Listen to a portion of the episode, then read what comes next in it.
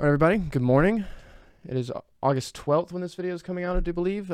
I uh, changed around a lot. New operating system, new phone, even. I mean, we're going to hope this fixes things at least for a little while. Um, but jumping into news, I've got a episode coming out later, a main episode I think you guys will like a lot. But jumping into news, here we have hackers return nearly half of the 600 million they stole in one of the biggest crypto heists ever.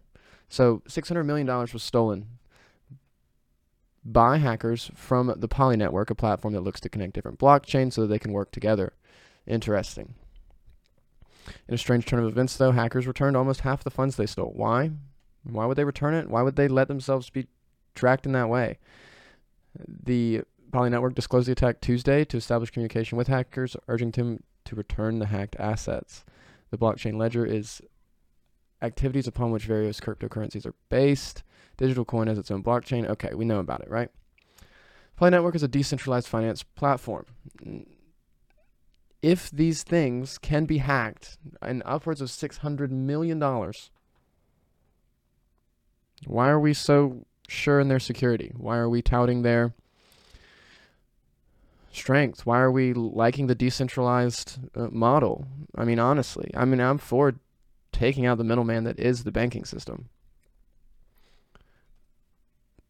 But in this decentralized state, it seems like it's maybe actually making it easier for these things to happen. Now, you could also go psyop with this and say they were able to steal 600 million so as to stigmatize the decentralized banking system and the hackability of it.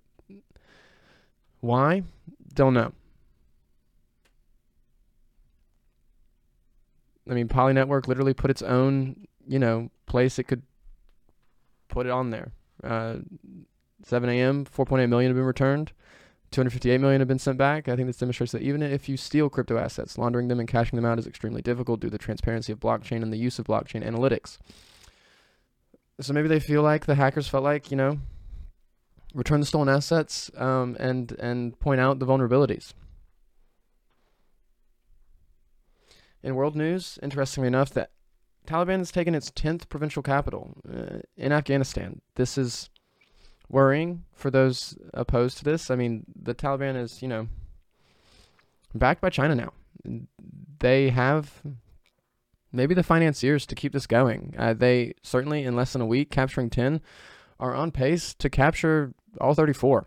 Whether or not you think that is the best move for Afghanistan, whether you think, you know, they're the ones we want in charge, uh, uh, completely your own call. Um, heavy fighting is still reported in Kandahar. The Taliban claim to have taken over the prison and released all of the inmates, although that has not been confirmed. Prisoners released all over the place. Meanwhile, the U.S. Embassy in Kabul said it's hearing reports that the Taliban was executing Afghan troops who were surrendering, saying it is deeply disturbed and could constitute war crimes. Now, the U.S. has said that it is not going to get in, involved and go to war over this these are children, mothers, non-fighting men that are at risk more so than any criminal, any Taliban insurgent. I mean, look at this map here. They are slowly but surely capturing the country.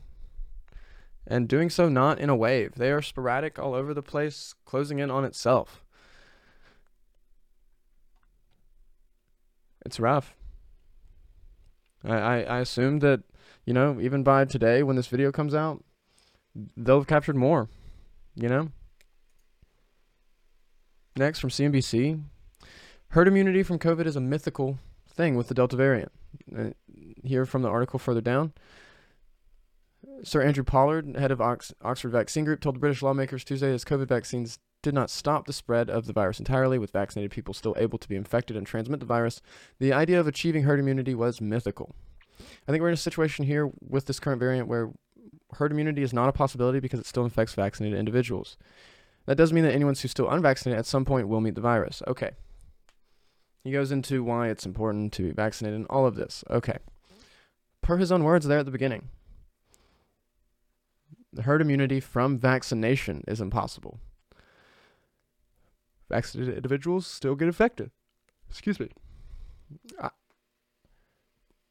it's time that we talked about if these shots aren't worth it. I mean, I'll be honest, I don't know why the current White House administration is not using this data, these these stats, the science as exact reason to say, look, if you'll remember from campaigns, we were saying that this was this was rushed and we're worried about it. Why aren't they using it as the political weapon that they normally would use these things as? But they haven't yet. They are staying right on right on narrative and chugging ahead. Speaking of the last administration, I found this very, very interesting. Um, you'll remember our prior president called for a, bo- a border wall, and he called for people to help him build it. Tommy Fisher erected a three mile long fence on the Rio Grande for $30 million. And now, no one will buy it back from him. By trade of builder of more prosaic infrastructure, such dams and freeways, Fisher greets me by launching into a baffling sermon on why, on the wall's technical specifications. I mean, this man's proud of his wall.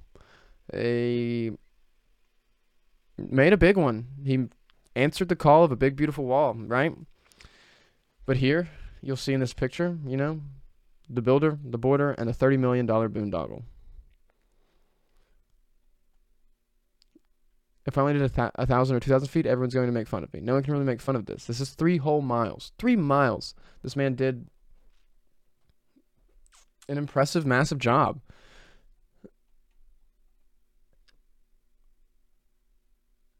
He thought he would be remembered for it, but now he's on the hook, and he's got thirty million dollars that he didn't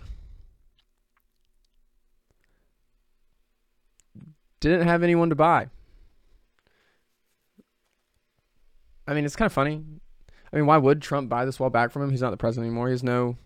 But if you'll remember, only a couple weeks ago, this man, Trump, and his various groups were quoted as having 108 million dollars cash on hand. So that's enough to buy this wall from it. You know, I mean, it would show it would show a lot of good faith from President Trump that he's serious about all this, instead of just holding on to the money. Right here from LifeSite, Wisconsin Senate approves bill to dissolve dead bodies and dump them in the sewer. Alkaline hydrolysis or water cremation, which involves liquefying human body and dumping it into the remains of sewage, is already approved in 20 states. That's maybe more concerning even than just Wisconsin here approving it. Uh, uh, uh dead people in your tap water. I mean, Catholic teaching is centered on the life and dignity of the human person because each person is created in the image and likeness of God. The heart, mind, and flesh bones of a human person are all elements of the unique creation, down to the DNA, which must be honored even after death. Our concern with the alkaline hydrolysis remains the washed into the wastewater system as though the body created by God never existed. they make points here, right? Even more so than that, on a sanitary level, I don't know where these bodies, you know, end up. I get that we're running out of land. I get that we're running out of, of space, that we're worried about the bio, you know, efficacy of burying people anymore. But the number one most renewable resource being, you know, dead people, I'm not sure that we can get there yet. I'm not sure that we can go that dystopian.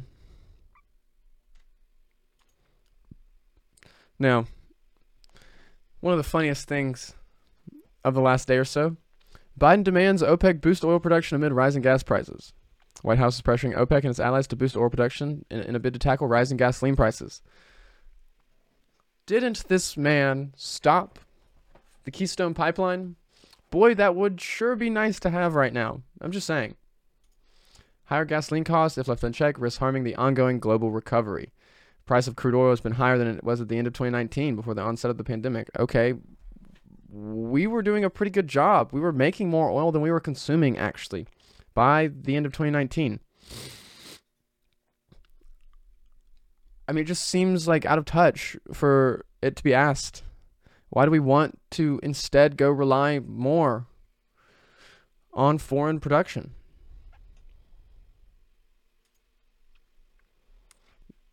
More of the government. The Senate passes a trillion dollar bipartisan infrastructure bill, sending key part of Biden's economic agenda back to the House.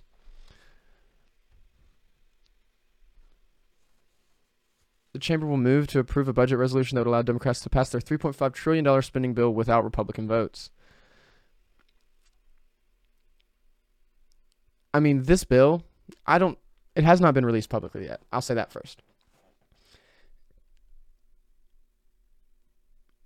It's like 23,000 pages. I don't know how anyone's actually read any of this. How anyone knows actually everything that in signing this bill into law will actually be allowed to be happening. Uh, I, I would I would like to assume that they do. But we also know that they're not asking their constituents if they want this passed. They're not asking their constituents if they're okay with this, this, and this. They are passing agendas that they want passed. Infrastructure Investment and Jobs Act will modernize and upgrade our roads, bridges, ports, and other key infrastructure assets. Okay, this is a lot sounding very similar to the New Deal. This is, a lot of people have said, the Green New Deal rewritten. I mean, I know for a fact that in the language, there's things on identity politics. There's things on, you know, child care, paid leave, climate policy. There, there's there's lots of reconciliation and a lot of things that they tell us that they care about, but that is so much more language and so many more pages than just the good things they're telling us about. I've covered bills before, I've read them at length in total, and they never have as much talked about publicly as actually is in them. The target is September 15th to finish writing their portion of the le- final legislation. The bill would have to work its way through both chambers of Congress. We've got time to call our representatives to tell them that we want to know what's in this, that we want to know things about it that we want them not to vote on it the way they are. The Democrats can't lose a single member voting yes to this bill for it to pass. So, technically speaking, all it takes is one. And that would be huge to me. Now, we all know a lot of like the Dixie Fire in California, but that's like not all. Here we have massive wildfires in Greece. We have massive fires in Algeria. We have fires in, in Italy. I wonder why. I mean, at the same time as you have loads of wildfires, 500 infernos here in Italy, m- massive blazes in Algeria, California, you also see loads and loads of flooding. I mean, more than ever before, this is quietly becoming very apocalyptic out here.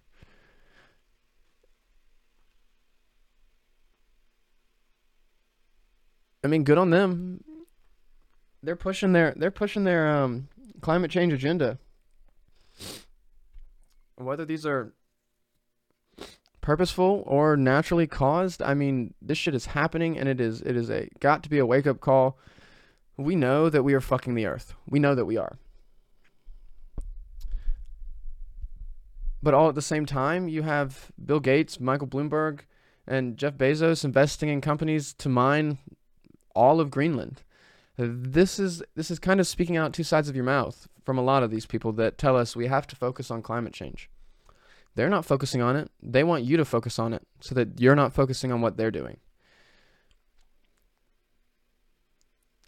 I mean, I just call I just, I just call on all of you to be weary and to be looking for the opposite side of what's on the news. If they're saying that this is happening, look for what else is happening that this would be a response to. I mean, I know all of you here are brilliantly smart individuals. We've got to come together. We've got to talk about things. We've got to protest. We've got to make known our voices. And it's a time it's a it's an un unfamiliar, strange, uncommon time, and that is when change has the potential to occur more than any other thing. And so I really do think that if not now, then soon, soon, soon, soon is the time that change needs to happen, and we will need to answer the call of action to make it so. There's, there's no more trusting the plan. There's no more waiting. There's no more thinking these people have our best interests. So I appreciate all of you being patient. I've, I've I'm up and running again.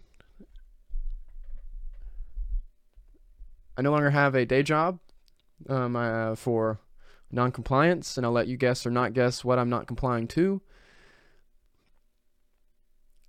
But here comes some videos, and I'm I'm I've got my head down, and and they're coming hot and heavy at you. I appreciate all you guys. Thank you much.